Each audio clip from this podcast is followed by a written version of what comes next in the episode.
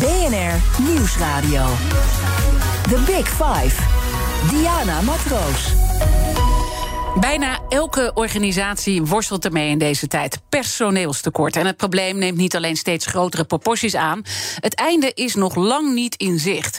In BNR's Big Five van het personeelstekort wil ik deze week daarmee onderzoeken hoe deze enorme arbeidskrapte is ontstaan, welke impact dat heeft. Maar natuurlijk nog belangrijker, hoe lossen we dat nou eindelijk eens op? En daarom spreek ik deze week met vijf top-experts uit verschillende disciplines. Vandaag is dat Merel van Vroonhoven, voormalig topbestuurder van onder meer de NS, de AFM, ING heeft ze ook uh, gezeten. Maar nu is ze basisschoolleerkracht op het speciaal onderwijs in Den Haag. Merel, van harte welkom. Het draait dus vandaag om het uh, lerarentekort. En natuurlijk ook over jouw opmerkelijke stap richting het onderwijs. Voordat ik over die opmerkelijke stap met je ga praten, wil ik eerst twee dingen van je weten. Allereerst, welke impact heeft het lerarentekort op het leven van een kind? Nou, de impact is enorm. Want uh, wat we inmiddels ook uit allerlei wetenschappelijk onderzoek weten, is dat een leraar echt het verschil maakt in de. Uh, in bijvoorbeeld het vervolgniveau van een kind. Dus een goede leraar in groep 7 maakt soms zelfs een heel niveau, of soms zelfs twee uit in het vervolg, bijvoorbeeld op de middelbare school. En juist voor de kinderen die van huis uit niet uh, veel kansen krijgen om, waar geen boeken zijn, waar ouders uh, lager opgeleid zijn en die kinderen dus niet goed kunnen helpen. Die kinderen zijn nog meer afhankelijk van leraren. En dus is het lerarentekort juist ook voor die kinderen een enorm probleem cruciaal dus dat daar wat aan gebeurt. Het tweede wat ik echt van je uh, zou willen weten... is wat zou je nou uh, tegen iemand die nu luistert naar ons... Mm -hmm. en die misschien wel twijfelt... ik moet misschien wel voor die klas uh, gaan staan... wat zou je daar tegen zeggen? Nou, ik zou de komende kerstdagen en met oud en nieuw nog eens heel goed nadenken over uh, waar gaat mijn hart nou sneller van kloppen. En als je het gevoel hebt van ik wil op een andere manier betekenisvol zijn, meer op een individueel niveau, um, dan kan je dat zijn als leraar in het onderwijs. Want wat is er belangrijker dan goed onderwijs voor kinderen? Wat wel belangrijk is als je dat gaat doen, is dat je heel goed nadenkt welke ervaringen je van je verleden, van, van, van je werk nu meeneemt uh, voor de klas. Want het roer omgooien, dat klinkt heel makkelijk, maar je moet een heel nieuw vak leren. En het is wel goed als je bedenkt welke andere ervaringen je dan nog meeneemt, zodat je daarop op kan bouwen. Oké, okay, goede tip al, alvast even aan de voorkant. Is er dan ook een bekende Nederlander in de bijvoorbeeld een, een, een topbestuurder in het zakelijk leven of een politicus? Waarvan je zegt, nou, die mag van mij ook wel eens een keer wat vaker voor die klas staan. Rutte doet het natuurlijk, hè? Een beetje ja. symbolisch ja. af en toe. Nou ja, wat ik natuurlijk heel erg had gehoopt, is dat Jeroen Dijsselbloem het onderwijs was ingegaan. Hij heeft daar een prachtig boekje over geschreven. Maar ja, uh, we hebben gewoon mensen voor de klas nodig. En hij komt uit een onderwijsgezin. Hij weet er heel veel van. Dus ik zou zeggen, ga voor de klas staan. Ga voor de klas staan, uh, Jeroen. Nou, wie weet, doet hij er wat mee. Uh, toch kan ik me ook voorstellen. En, en nou, je hebt ook een prachtig boek geschreven, hè? De Stap heet het. Het gaat natuurlijk over ja, opmerkelijke stappen. En de ondertitel is Hoe mijn weg naar de top me naar het klaslokaal bracht. Maar ik kan me ook voorstellen dat ook veel mensen denken... ja, ik vind het ergens, zie ik ook wel dat het belangrijk is... maar jeetje, al die lerarentekorten... ik brand gewoon binnen no time op. Ik ga dat helemaal niet doen. Ja, ja, dat weet ik niet of dat zo is, dat je binnen no time opbrandt. Ik denk wel dat er veel in het onderwijs moet veranderen... om het aantrekkelijker te maken voor leraren om te blijven... en voor nieuwe leraren om te komen. En daar gaan we het vast straks over hebben... van wat daar voor conditiesveranderingen voor nodig zijn. Maar... Um, ik kan in ieder geval één ding zeggen. Ik, ik sta nu uh, sinds september voor mijn eigen klas. En ik heb daarvoor twee jaar stages gelopen. Ik heb er geen dag spijt van gehad. En ja, het is ontzettend confronterend om als beginner weer um, iets nieuws te moeten leren. Je eigen falen de hele tijd in de ogen te moeten kijken.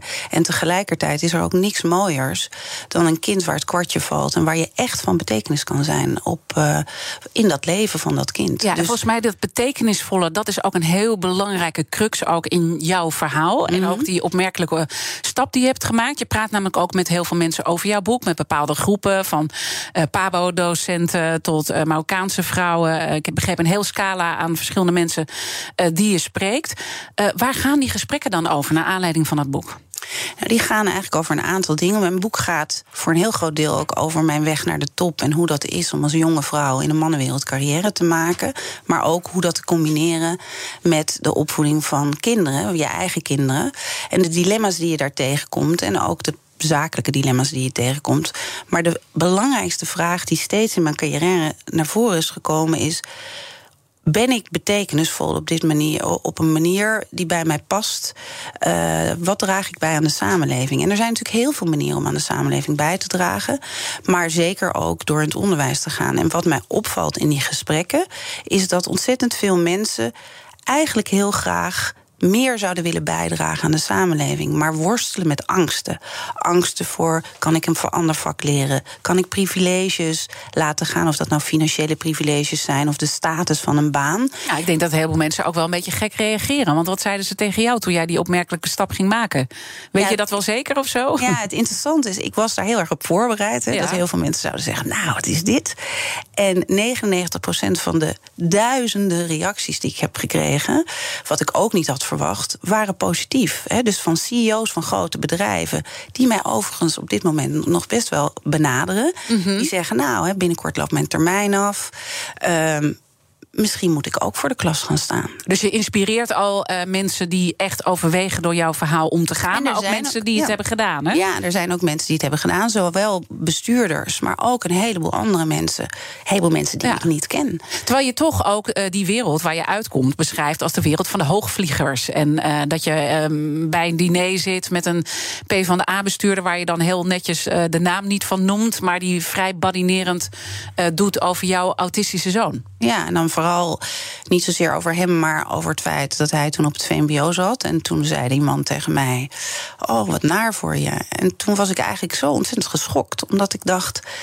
Als zelfs een P van de A, waar je toch van denkt, die heeft het, uh, die heeft het onderwijs hoog in het vaandel staan. En die denkt niet in, uh, uh, in het belangrijkste is een academische opleiding. Nee, die weet heel goed dat we heel veel beroepsopleidingen nodig hebben voor onze samenleving. Dat hij daar zo denigerend over deed, vond ik wel een teken destijds. Een teken destijds dat er eigenlijk weinig contact is tussen de wereld die moet denken over de problemen zoals het lerarentekort en, en onderwijs, hoe je dat vormgeeft en hoe je met talenten omgaat?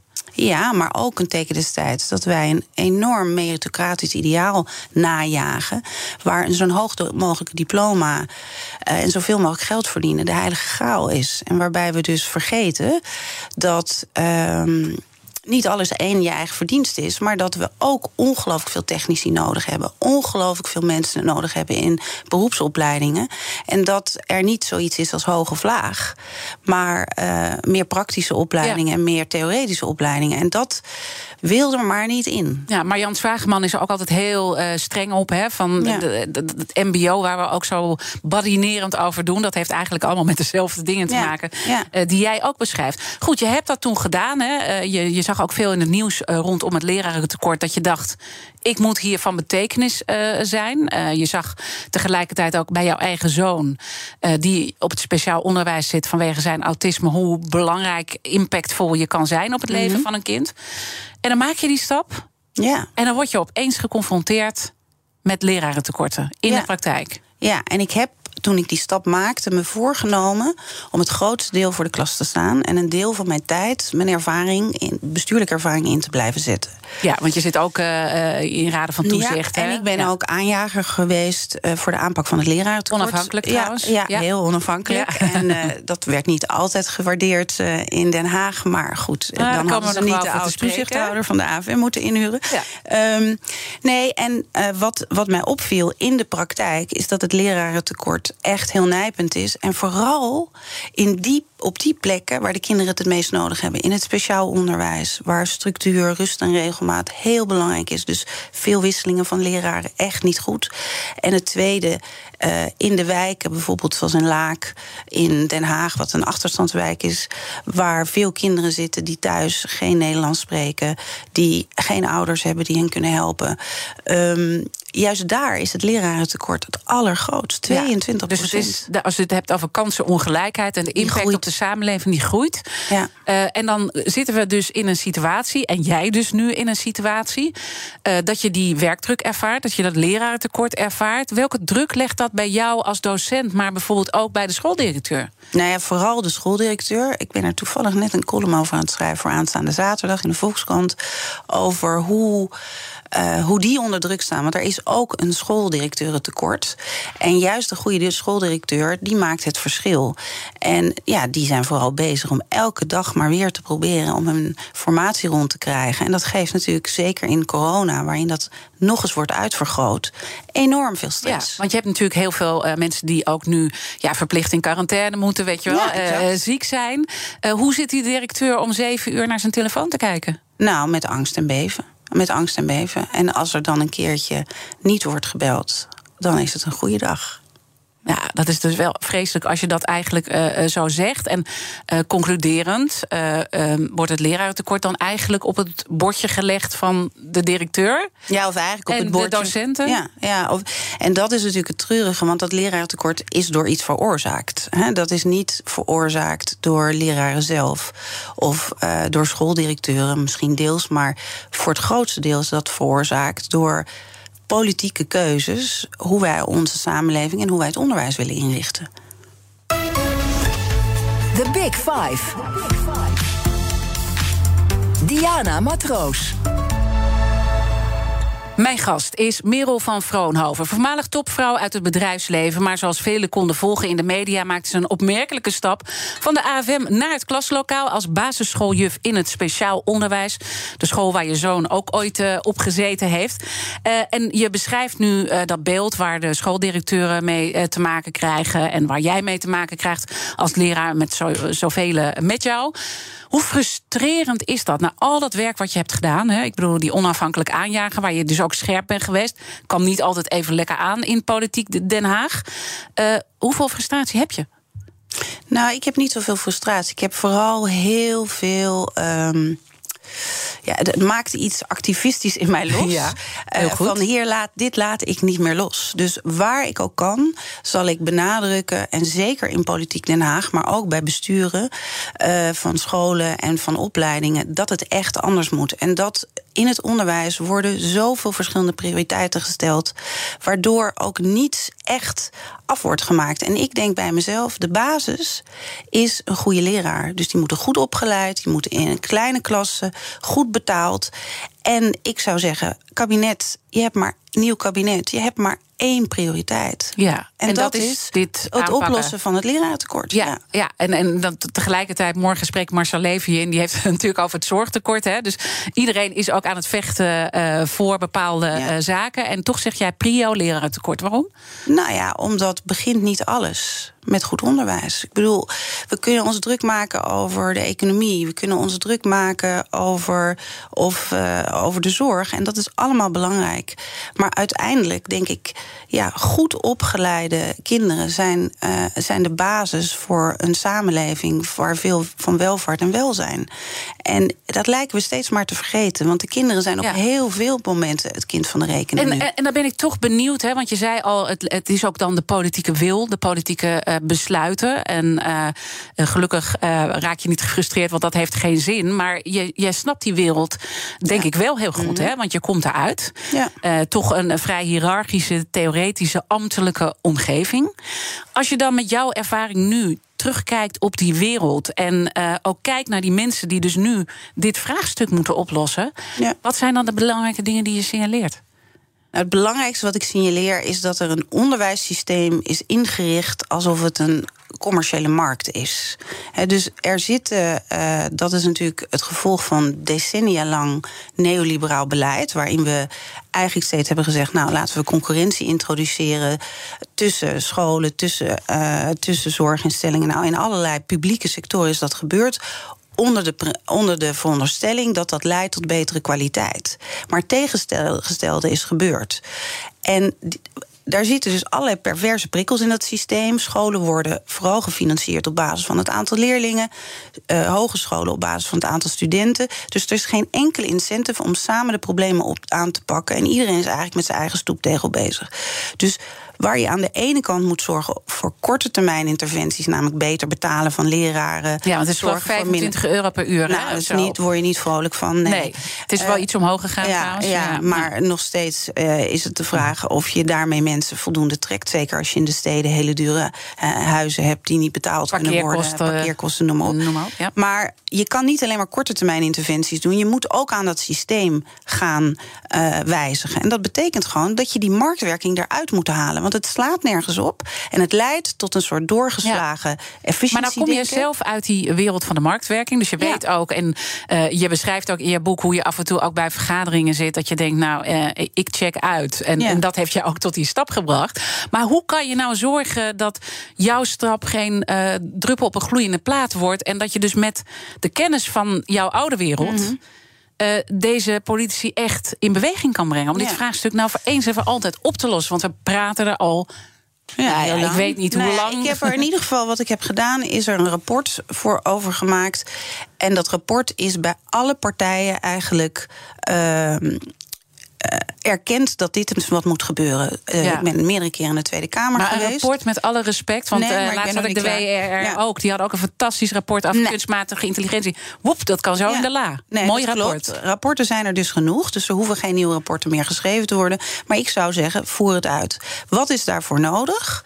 Ja, daarvoor nodig is een dappere minister die zegt ik ben verantwoordelijk voor dat stelsel en het stelsel functioneert niet en ik ga dit oplossen. En daarvoor is nodig mensen daaromheen, en die rol die dicht ik mezelf toe, die continu blijven hameren op: het is niet goed genoeg. Ja. En, die, uh, en die best uh, met raad en daad terzijde willen staan, maar die zich niet in laten pakken met zoete broodjes en verhalen over kleine veranderingen die geen zoden aan de dijk zetten. Misschien is het heel mooi om hier de kettingvraag uh, bij te pakken. Want mijn gasten stellen elkaar vragen via de kettingvraag. En uh, in de vorige aflevering sprak ik met Mariette Hamer. Zij is voorzitter van de SER. En zij had uh, deze vraag voor jou. Waar ik heel erg benieuwd naar ben, is of zij nou vanuit de stap die ze zelf heeft gemaakt, tips heeft voor mensen en voor het onderwijs zelf. Van wat nou stimuleert om die stap naar dat onderwijs te zetten. Want ja, het is echt gewoon ongelooflijk belangrijk dat we dat lerarentekort weten op te lossen. En de tweede vraag, die, als ik die daaraan mag koppelen, uh, is: hè, zij heeft eigenlijk gekozen voor fulltime naar dat onderwijs te gaan. Maar ik ben ook wel benieuwd hoe zij ernaar kijkt: van zou je het ook nou nog kunnen combineren op een of andere manier? Eigenlijk twee vragen die ze stelt. Ja, ja, nou, laat ik bij vraag 1 beginnen. Ja, ik, het is eigenlijk heel eenvoudig wat er moet gebeuren om nog meer mensen enthousiast te krijgen voor het onderwijs. Niet alleen om erheen te gaan, maar ook er te blijven. Dat betekent uh, allereerst dat je moet zorgen dat de opleidingen. Er zijn nu 384 routes naar het leraarschap. Gewoon alleen maar omdat opleidingen denken dat ze met elkaar moeten concurreren. Dat die opleidingen uh, aan gaan sluiten bij de behoefte in de praktijk. En eerder verworven vaardigheden van mensen ook echt waarderen. Ik heb voorbeelden, schrijnende voorbeelden van mensen die dan in het bedrijfsleven hebben gewerkt, die jarenlang ervaring hebben uh, in de chemie bijvoorbeeld, maar die dan vervolgens alle vakken weer over moeten doen om scheikundeleraar te worden. Ja. Uh, dus dat is één. Het tweede is, je moet ook gewoon beter gaan betalen. Je moet uh, de onderwijstijd terugbrengen, de bureaucratie eruit halen. En je zal moeten zorgen, en dat is dus meer die fundamentele kant, is dat uh, scholen meer samenwerken. Want er zijn scholen zonder lerarentekorten. En die maken zich nergens druk over. En er zijn scholen drie, mm. nou zeg 500 meter verderop met een enorm probleem.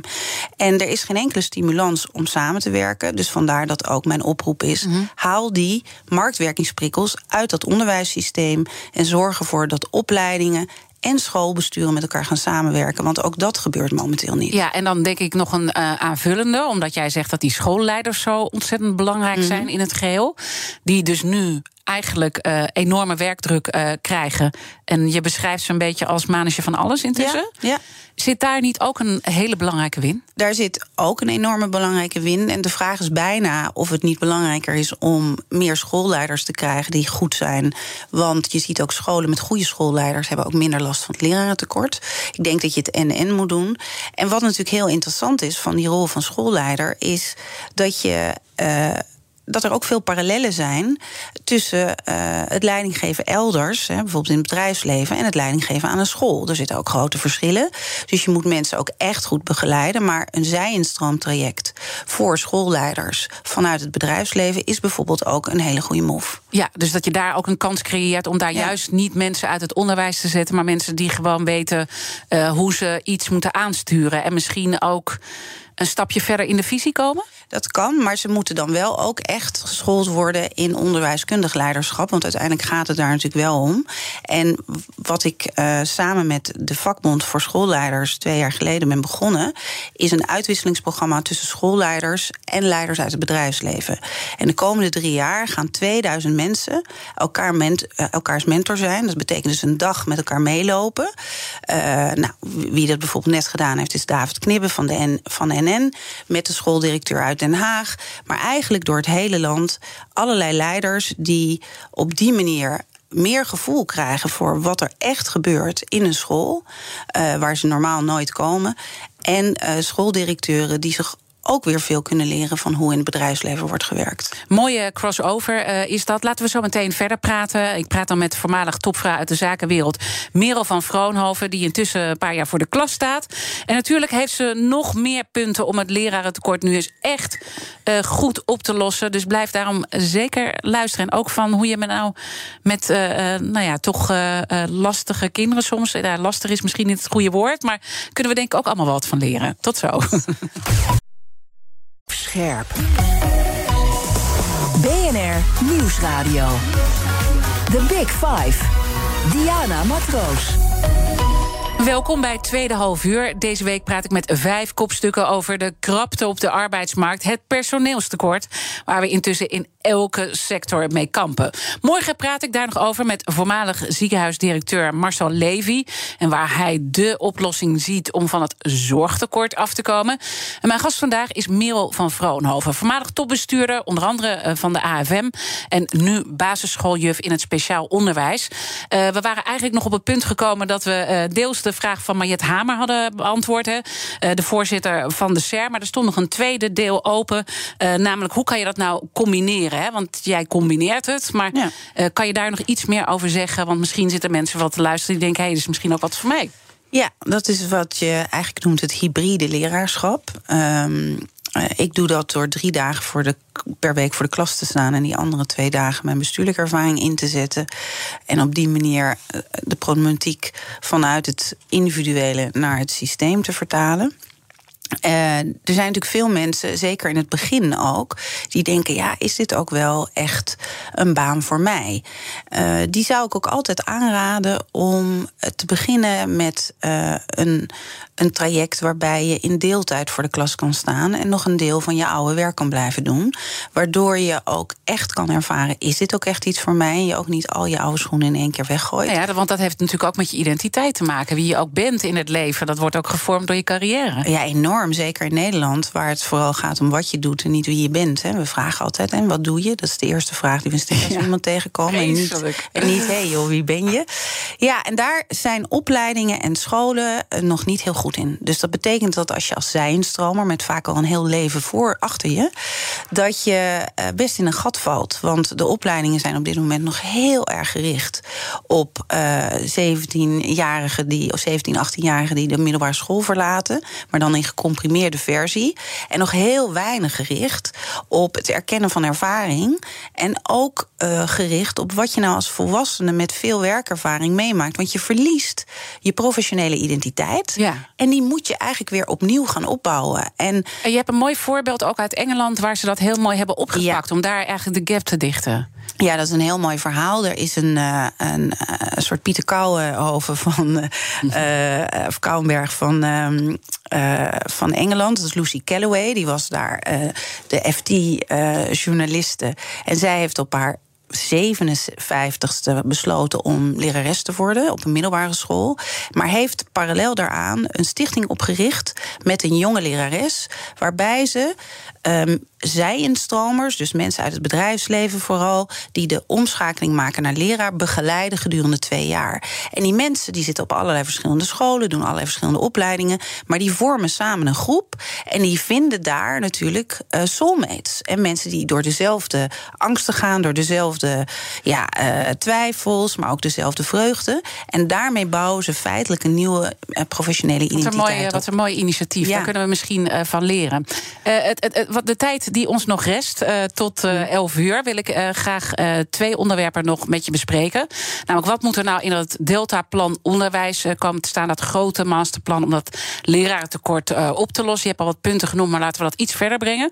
En de impact van corona op het lesgeven en als gevolg daarvan het lerarentekort. En ik zie je al instemmend knikken, dus laten we met het laatste beginnen. Want het lerarentekort kan je bezien aan een tekort aan mensen die voor het vak kiezen. Daar hebben we het net al over gehad. Slechte betaling, uh, onlogische organisatie. Maar wat doet corona met het personeelstekort? Ja, die maakt dat natuurlijk alleen maar erger. Corona is niet de oorzaak, maar eigenlijk de contrastvloeistof, roep ik altijd. Die het probleem van het lerarentekort alleen maar zichtbaarder maakt. Zoals op zoveel plekken en sectoren. Ja, dat is ook zo. En um, ja, wat, wat het probleem natuurlijk is, het ziekteverzuim is al vrij hoog in het onderwijs. En er, mensen ervaren een enorme werkdruk. Heel veel betekenis, maar wel een hele grote werkdruk. En als er natuurlijk mensen ziek thuis zitten, betekent dit dat het op de schouders komt van anderen. Of dat er mensen voor de klas worden gezet die daarvoor eigenlijk niet zijn opgeleid. Dus gymleraren die voor de klas staan, onderwijsassistenten. Uh, kijk, schooldirecteuren zullen alles doen om te voorkomen dat kinderen naar huis worden gestuurd. En daarmee, uh, of er worden externe bureaus ingehuurd voor heel veel geld. Wat nu ook nog extra makkelijk is door de 8,5 miljard van Arie Slop. Die als een soort helikoptergeld zonder enige visie het onderwijs ingeslingerd is. Dat is nog even wat, hè, wat je nu zegt. Visieloos, 8,5 miljard. Want dat was het grote plan om alle uh, leerachterstanden weg te werken. Helpt voor geen meter, zeg je?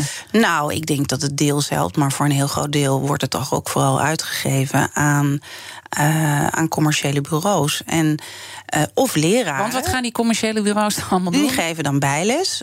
Of uh, leraren worden weggekocht door andere scholen om kleine groepjes te begeleiden, waardoor er weer een gat valt op de school waar ze weggaan. Of leraren worden, worden ZZP'er of beginnen hun eigen adviesbureau. Als ik nu private equity uh, partijen was, dan, dan wist ik wel wat de groeimarkt In welke sector je ja. Uh, zou gaan zitten. Je hoort het vaak ook aan allerlei reclames natuurlijk die voorbij komen met de bijles. Het is gouden business. Gouden business, maar natuurlijk geen structurele oplossing. Nou ja, zeker niet voor iedereen in de samenleving. Want dan heb je weer die kloof die je eerder beschreef. Het is dan gewoon steeds oneerlijker wordt dit hele verhaal. Ja, maar wat het natuurlijk ook doet, is dat de leraren die overblijven die dus en te maken hebben met corona, wat leidt tot vaker thuis zijn en quarantaines en dat soort dingen, ook alle uh, druk krijgen die in zo'n school speelt. Dus als iedereen ZZP'er wordt, ja, wie vergadert er nog? Wie zorgt er nog voor dat de lesprogramma's worden voorbereid? Dat doen die ZZP'ers niet. Mm -hmm. en, dus, en, je vertelde ook uh, die hele marktwerking. En bij die ja. marktwerking hoort ook het verantwoorden van zaken. Ja. Zoals we dat ook in uh, de zorg zien. Is dat ook erger geworden met die 8,5 miljard en al het werk wat je er omheen moet doen?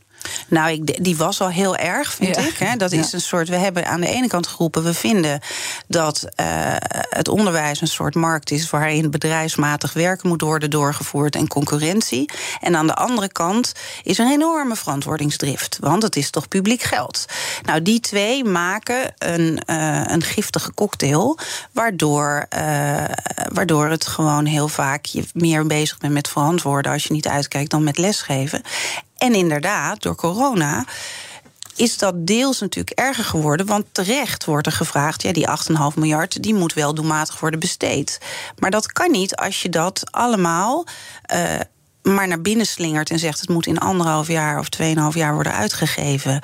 En by the way, we dus bedenken dus het dit is gewoon dat, dat is dat visieloze wat je Dat bedoelt. is dat visieloze, dat ad hockerige. En daar, daar, dat is in het hele uh, onderwijs het geval. Het gaat vaak over politieke deeloplossingen, schijnoplossingen. Nu ook weer. Hè. Er is een rapport van de Onderwijsraad over de bijlesindustrie. Ik denk een heel uh, lezenswaardig rapport. En ook belangrijk dat het wordt geadresseerd. Want er gaan miljoenen in om.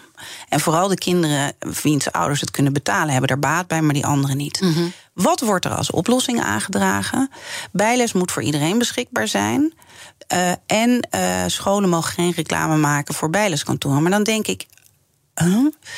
Bijles moet voor iedereen beschikbaar zijn. Bijles zou niet nodig moeten zijn. Als je de goede uh, leraar Als je gewoon, genoeg Dus investeer dat geld niet. En de schoolleiding die niet manager van alles is. Exact, maar gewoon... exact. Pak het probleem aan. Dus ja. als je maar, straks. Maar oké, nou zei je, ik ben niet gefrustreerd. Mm -hmm. uh, en bijna activistisch. Maar dit is toch ongelooflijk. Ik bedoel, jij bent, jij bent aangetrokken als onafhankelijk aanjager. Mm -hmm. uh, je hebt aan Slop en, en, en, en van, Engels, van over. Engels over een, een rapport uitgebracht. Dan gebeurt dit. Hoe kan dit? Hoe kan dat dan zo? Deze mits, want jij, jij had al die adviezen al gegeven. Dus hadden ze ook wat. Ja, maar goed, toen doen. waren ze demissionair. En dan is het van laat het volgende kabinet het maar doen. Dan is er paniek. Hè. Jij hebt in de NRC kunnen lezen hoe dat gegaan is met die 8,5 miljard. Nou, dat, daar kan je een roman over schrijven hoor. Het is echt stuitend, vind ik. Uh, uh, dat gaat ook over de positie van onderwijs in het kabinet. Uh, dat is helemaal niet zo belangrijk. Hè. Het belangrijkste minister van Financiën. Uh, en, en daar gaat het, wat mij betreft, mis. Dus wat er moet gebeuren is echt kiezen voor onderwijs als prioriteit. En zeggen: eerst de basis op orde. Ja. Al die andere dingen, zelfs. Ja. Uh, maar dan ben je natuurlijk heel lang toezichthouder geweest. En je noemt nu financiën. Hè? Dat mm -hmm. wordt dan als heel belangrijk gezien. Nou, dat heb je waarschijnlijk toen ook gezien mm -hmm. uh, bij de AFM. Maar jij was er wel om de vinger op de zere uh, plek te leggen. wat, wat kan jij met wat jij vandaar hebt geleerd, nou, die beweging op gang? Dat jij dus niet die druppel op die gloeiende plaat wordt. Want daar ben ik dus zo bang voor met al die mooie rapporten. Ja, en nou, jouw ja, hele goed, mooie ik, verhaal. Ik, ik, ik, ik, het zit niet zo in mij om een druppel op een gloeiende plaat te zijn. Nee, maar, maar uh, dat wil je niet. Nee, maar als nee, ik, maar ik denk wat, er gebeurt ja, meer. Nou, wat het, het allerbelangrijkste is, is uh, dat de verontwaardiging die natuurlijk bij leraren leeft, maar ook bij ouders die het beste willen voor hun kind, dat die zich vertaalt in, in actie. Ja. En in plaats en zijn van. die ook een beetje stil geworden in coronatijd? Want we bedoel, demonstreren ligt natuurlijk ook gevoelig. Nou, ik denk maar, het. Ik denk ja. het. En ik denk eerlijk gezegd dat we. Intussen zie ik wel steeds meer mensen die zeggen. maar dat kan zo niet langer meer. Ja. En ik denk ook dat hier een rol ligt voor bedrijven. Je kan niet gewoon maar toezien vanaf de zijlijn. en denken: dit gaat niet over ja. mij. Want dat kan het bedrijfsleven doen. We hebben heel veel bedrijven natuurlijk die luisteren. Nou ja, bedrijven kunnen twee dingen doen. Die kunnen in hun. volgens mij zei Mariette Hamer dat gisteren ook. In hun personeelsbeleid uh, ook werken aan de ontwikkeling van vaardigheden en van mogelijkheden om van personeel om op een gegeven moment ook in die publieke rollen te gaan werken, bijvoorbeeld in het onderwijs. Maar het bedrijfsleven kan ook zorgen dat ze, uh, dat ze met hun vuist op de tafel staan en zeggen: wij willen gewoon goed opgeleide mensen. Wij willen goede technici. Ja. Dus dat betekent dat wij ons daar hard voor gaan maken. Nou, het begint met op de juiste partijen te stemmen, maar ook door te roepen dat dat prioriteit ja. is. Is dit niet gewoon een punt voor de AWVN, die nu uh, ook eigenlijk hand in eigen boezem steken van, uh, joh, we hebben zelf het personeelstekort met z'n allen gecreëerd als uh, werkgevers. Ja. We hadden veel beter iets kunnen doen. Is dat voor hun een taak? Want nou, zeker. beginnen tot een erkenning te komen zeker, probleem. Zeker is dat ook een taak voor hun. Ik denk dat het, en ik zou zeggen, zodra we weer de straat op kunnen, laten we niet alleen gaan staken voor meer salaris, maar vooral voor beter onderwijs voor onze kinderen. Zometeen praat ik verder met voormalig topbestuurder Merel van Vroonhoven. Nu dus basisschooljuf juf in het speciaal onderwijs. En ze is ook onafhankelijk aanjager lerarentekort en de aanpak daarvan. Dus ik wil heel graag het Deltaplan met haar bespreken. Maar eerst. Uh, Iwan Verrips, je bent de laatste dingen volgens mij aan het Zeker. regelen voor de uitzending. Hè? Altijd weer druk uh, bij BNR. Wat ga je doen? We gaan het hebben over Schiphol. Sinds gistermiddag uh, ja, donkere wolken boven Schiphol. De luchthaven voldoet niet aan stikstofregels en andere regels op het gebied van geluid en overlast, meldt de NOS. En dus zijn er forse ingrepen nodig um, om te zorgen dat Schiphol een geldige natuurvergunning krijgt. En dan kan je dus of minder gaan vliegen, of je moet heel veel andere dingen gaan doen. Uh, boeren die moeten stoppen. We moeten nog langzamer gaan rijden op snelwegen. In Politiek Den Haag zou er koortsachtig overleg zijn... en ze zouden er flink mee in hun maag zitten. Ons breekijzer vandaag is... Schiphol is zo belangrijk voor Nederland. Inperken is geen optie. Ik ben heel benieuwd hoe onze luisteraars erover denken. Is inderdaad Schiphol dermate belangrijk voor ons land... dat ja, het door moet blijven gaan ja. daar, het een kritisch proces is? Of zeg je misschien, ja, Schiphol is niet verheven boven andere bedrijven... dus als het niet voldoet, dan moeten ze gewoon inleveren. Ik zie meer al een beetje uh, grijnzen hier uh, naast me. Ja, ik, ik moet wel lachen, want ik zit hier aan, tegenover een computer met een heel mooi groen bos. Uh, uh, en ik zou zeggen, laten we het klimaat, laten we daar eens mee beginnen. En misschien met z'n allen toch minder vliegen. Dan is dat Schiphol-probleem met die groei ook minder groot. Nou, dat is de eerste mening. Uh, zometeen hoor ik ook graag hoe onze luisteraars erover denken. Uh, 11 uur uh, kan je bellen naar de studio. Ik praat met een uh, panel en een deskundige. 020 468 4 keer 0 is ons telefoonnummer. En dan gaan we erover praten. Nou, over 13,5 minuten. Het zal weer knetteren, denk ik, bij jou de uitzendingen. Goed, dankjewel. BNR Nieuwsradio. The Big Five. Diana Matroos. Je luistert naar BNR's Big Five van het personeelstekort. Eerder deze week sprak ik met Mariette Hamer, de voorzitter van de SER... met de baas van het UWV. Alle gesprekken zijn zoals altijd terug te luisteren. Ga gewoon even naar bnr.nl en zoek het programma op. Mijn gast vandaag is Merel van Vroonhoven... voormalig topvrouw uit de zakelijke wereld. Maar een paar jaar geleden gooide ze het roer radicaal om. Ze is dus nu juf en staat voor de klas... maar is ook onafhankelijk aanjager... als het gaat om het aanpak van het lerarentekort. Um, je hebt net al een mooie vraag eh, beantwoord van Mariette Hamer... maar de kettingvraag gaat door. Morgen sluit ik de week af met Marcel Levy, natuurlijk een ervaren ziekenhuisbestuurder hier uh, in, in Nederland en in Londen. Wat zou je hem willen vragen? Nou ja, er zijn heel veel parallellen tussen het onderwijs en tussen de zorg. Ook uh, in de zorg hebben marktwerking en decentralisatie geleid tot heel veel versnippering en een doorgeslagen verantwoordingsdrift. Ook daar is sprake van veel, veel werkdruk, lage salarissen en weinig toekomstperspectief als het gaat om personeelsbeleid. En wat ik heb begrepen is dat daar de commissie Terpstra beveelt een samenhangende aanpak. Dat is voor het onderwijs ook van groot belang. En hij zegt er moet veel meer worden samengewerkt op regionaal niveau. Om, uh, en dat moet structureel worden verankerd in het zorgstelsel. En ik ben benieuwd in hoeverre meneer Levy ook zegt er moet veel meer worden samengewerkt. Want door die vrijblijvendheid uh, kunnen we uh, uiteindelijk het tekort aan zorgpersoneel nooit oplossen. Mooie vraag, dat ga ik zeker aan hem uh, stellen uh, morgen. Um, jij hebt al een aantal belangrijke noten gekraakt. Hè? Het, het, salaris moet omhoog. Uh, we moeten ook dingen beter gaan organiseren als het gaat om de huizen, de dure huizen, de, de, de onbereikbaarheid daarvan. En die schoolleiders in een veel belangrijke positie plaatsen. als je tot een groot Delta-plan komt, en we hebben nog zo'n zes minuten op de klok mhm. staan. Mm. wat heb jij dan nog niet benoemd waarvan je zegt: wil je dit echt groots aanpakken, moet dat er zeker in? Nou, wat ik toch nog even wil benadrukken is dat je moet kiezen. Dus eerst de basis op orde. Dus je moet alle andere projecten, of het nou gaat om het doorvoeren van nieuwe onderwijsinnovaties, of het verbeteren van passend onderwijs, of een nieuw curriculum, moet je gewoon stopzetten. Dat is heel moeilijk in de politiek, maar dat is nummer één. Dat betekent dus dat je focust op de basis op orde. Dat doe je langs drie pijlers. De eerste pijler is die concurrentieprikkel eruit halen en samenwerking tussen schoolbesturen, maar ook tussen schoolbesturen en opleidingen. De tweede pijler is het structureel verbeteren van de opleiding en de begeleiding van nieuwe leraren. De derde gaat over het behoud van leraren. Dus zorgen dat het aantrekkelijk is om te blijven. Daar hoort niet alleen salaris bij, maar ook toekomstperspectief en echt goed personeelsbeleid. Dat kan je alleen maar doen als je ook de randvoorwaarden goed inricht. Dus kleinere klassen, meer werk, minder werkdruk en ook zorgen voor inderdaad meer salaris. Maar dat moet je structureel aanpakken met een samenhangend plan, meerjarig. En daar, dat moet worden geleid op een doortastende manier. Nu is het een soort verblijvend iets. En de minister roept: ja, dat moeten de onderwijspartijen maar doen. En je kan dat alleen maar doen als minister uh, door dat goed samenhangend aan te pakken, maar ook een aantal dingen structureel in dat stelsel te verbeteren. Mm -hmm. En dat is wat er moet gebeuren. Ja, en dan denk ik ook nog kinderopvang, hè, want dat is ook allemaal ja. bij de zorg een, een, ding, want daarmee krijg je uiteindelijk ook uh, meer uh, vrouwen uit die deeltijdpositie mogelijk, alhoewel het ook wel weer cultureel bepaald is. Mm -hmm. Ja, die kinderopvang dat moet gewoon onderdeel zijn van, van het hele onderwijsbestel. Het is heel raar dat we die kinderopvang helemaal hebben uitbesteed aan, aan, aan bedrijven die heel veel winst maken. Ja, dat is een wonderbaarlijk. hetzelfde met die bijlessen. Ja, ja, Laat de dus- commerciële dus, partijen maar uh, oplossen. Ja. Dus die marktwerking moet je, er gewoon zelf uithalen. Uh, leiding aan willen geven aan zo'n traject? Als het nou volgend kabinet jou vraagt. Om daar leiding aan te geven. Ja. Nou ja, als dat in twee dagen in de week kan, maar drie dagen voor de klas, daar ga ik niet aan tornen. En ik heb ook nog een aantal andere dingen. Ik schrijf stukjes in de Volkskrant en dat soort dingen. Dus uh, ik weet het niet. Ik denk. Ja, maar je vindt het zo belangrijk. Ja, je maar, hebt zoveel kennis. Uh... Ja, maar ik denk dat er wel meer mensen zijn die heel doortastend transformaties kunnen leiden. En, aan wie uh, denk je dan? Nou, dat is even een, een hele.